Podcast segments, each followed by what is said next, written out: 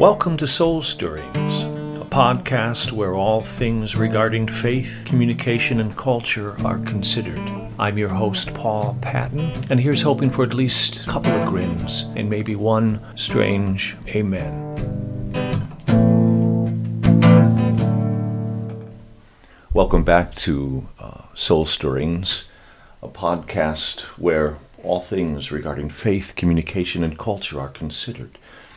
And in uh, this second uh, show, uh, really a part of my first series uh, that I want to call Stewarding the Stirrings of the Soul, my emphasis is the, uh, the importance of being able to cultivate a sacred interiority, cultivate um, um, with inspiring stories, statistics, quotes, verses, um, dialogue from your favorite film or play, when you can retrieve them on command as circumstances invite you to redeem it, then you have, as Abraham Joshua Heschel says, an oasis of the mind whenever you need it. And uh, I thought I would give in the second uh, um, show a little further autobiographic context for my interest in this topic.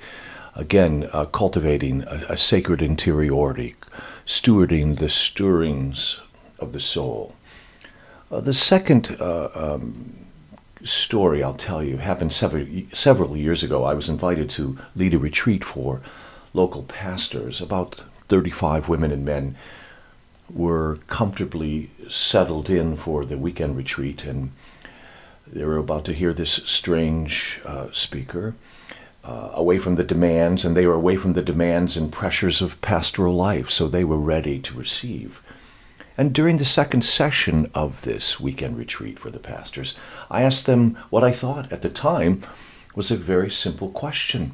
And here was the question When was the last time you were inspired? Now, I expected several to respond with quotes from the Bible, startling testimonies, or pastoral stories. By inspired, I, I, I simply meant when was the last time a light was turned on in a room in your mind that prior to the encounter seemed, uh, shall we say, dark or dull? Or when you turned a corner in your understanding and joy, a corner with new perspectives not experienced before? The room grew strangely quiet. So I asked them again certainly as public speakers used to initiating inquiries on unsuspecting congregations, I am certain that part of the quiet was the uneasiness with what might be up my sleeve. I didn't ask it as a rhetorical trick, and I wasn't looking for a correct answer. But when was the last time you were inspired? So, still somewhat uh, uh, surprised, I provided a prompting clue assert, uh, asserting that certainly they had, as preachers and teachers of Methodist churches, been inspired multiple times of late, and they mostly agreed. I asked if part of the difficulty, apart from not being sure of what I was getting at, might be that they were not prepared to identify those encounters, shall we say, on command.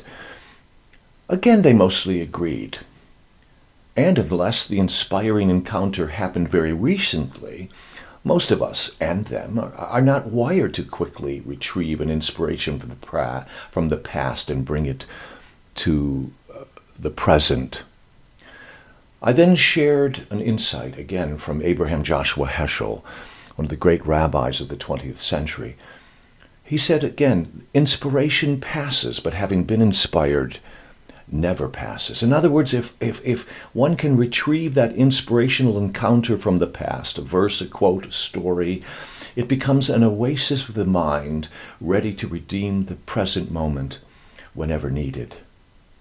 And of course, this was the experience of Jesus when tempted in, the wilderness. Satan's temptation turned this rock into bread is dismantled with Jesus' answer that he retrieves immediately from Deuteronomy chapter 8, verse 3. Humans, man doesn't live by bread alone, but by every word that proceeds out of the mouth of God. Now, Jesus of Nazareth, of course, was too poor to own a private copy of the Torah, but had taken seriously the admonition of the patriarchs by memorizing and meditating on the book of the law day and night. The repeated admonition of the patriarchs. The depth and breadth of our Lord's sacred interiority was carved out and framed by his commitment to memorization and meditation. And like David, the psalmist, he would assert, Oh, how I love your law. I meditate on it day, all day long. That's taken from Psalm 119, verse, uh, verse 97. Sa- Satan's temptation turned this stone into bread is met with the reply, again, man doesn't live by bread alone. It was not as if Jesus had repeatedly rehearsed this response or had employed a handy omniscience to foresee the exact angles and strategies of his adversary. His defense was readied first by writing the commands on his on the tablets of his heart, and I would describe that as a metaphor for memorization.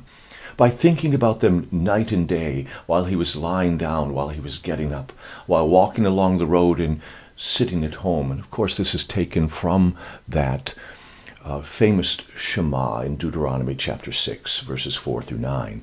And we'll talk about Shema, by the way, in the next podcast. The subsequent replies to the devil's intense pressures were also taken from the enormity of Jesus' sacred interiority, a thought life and curriculum dominated by his delight in the word of his Father, as the psalmist said in Psalm 1 and Psalm 112. Now, even consider the example of St. Peter at Pentecost. He also did not own a pocket sized copy of the Hebrew Testament, but is able to extemporaneously retrieve sections of Joel 2, Psalm 16, and Psalm 100 from his memory on command to serve the thousands still stunned by the thunderous arrival of the Holy Spirit. St. Peter had no note cards, of course, did not even read the text, and certainly did not have them written down. And he did not have written down what he was going to say in this extemporaneous moment. But his impromptu eight minute sermon changed the course of church history. 3,000 of that original audience cried out, Sign me up. He was able to draw from his ever expanding sacred interiority. In my next po- uh, podcast, I'm going to be covering this great gift of the Jews called Shema, what I will call the hub of our cognitive wheel. Hope to see you next time on Soul Stirrings.